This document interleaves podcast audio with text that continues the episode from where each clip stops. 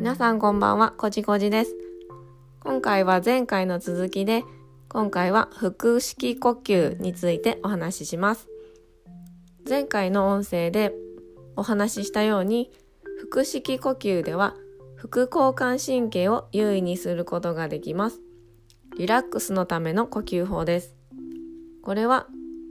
瞑想やヨガに向いています。現代人は特に緊張が強いため、交感神経優位な状態でなかなかリラックスができていないと言われています。腹式呼吸で副交感神経優位にすることで筋肉を和らげて瞑想しやすくなります。リラックスできる状態にできます。腹式呼吸ではお腹を膨らませたりへこませたりして呼吸してお腹を動かすというイメージが強いですが横隔膜の動きに重点を置いた呼吸です。はじめは自分で意識して横隔膜を使うということをしますがだんだん慣れてくると動きの範囲が広がりその結果肺や脳全身への酸素酸素供給と吐き出す力が自然に増加してきます。何事も練習で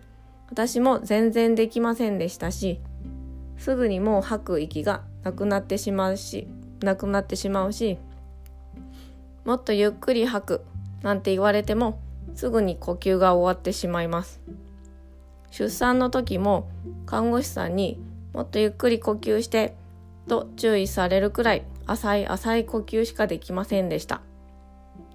でもこれは練習すれば必ずできるようになります。また、遠くに声を届けたいとか、大きな声で歌ったり、高く長い声を出したり、歌手やアナウンサーなど、声のお仕事をされる方は、される人は、腹式呼吸が優れています。今回はここまでにします。この音声が面白かったとか役に立ったと思われたら、ぜひぜひフォローしてみてください。ありがとうございました。